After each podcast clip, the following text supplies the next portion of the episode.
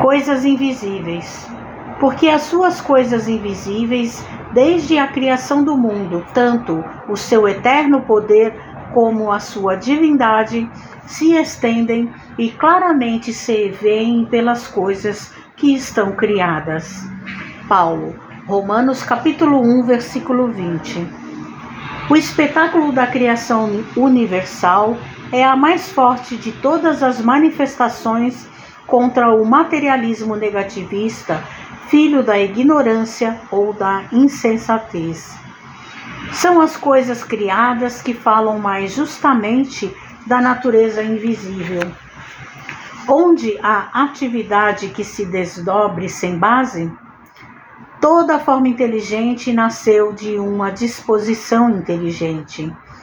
O homem conhece apenas as causas de suas realizações transitórias, ignorando, contudo, os motivos complexos de cada ângulo do caminho.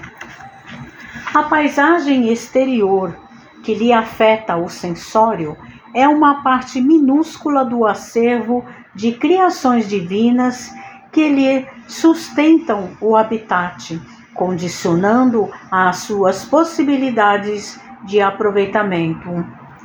O olho humano não verá além do limite da sua capacidade de suportação.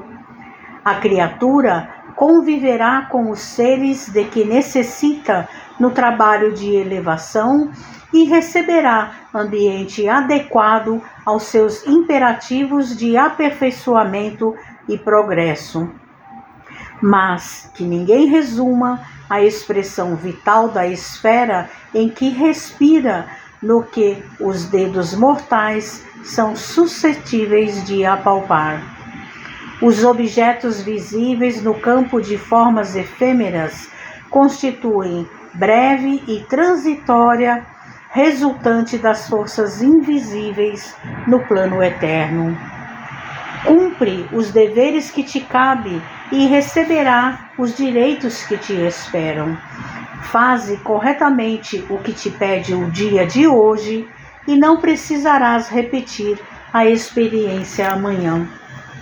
Mensagem de Emmanuel no livro Pão Nosso, psicografia de Francisco Cândido Xavier.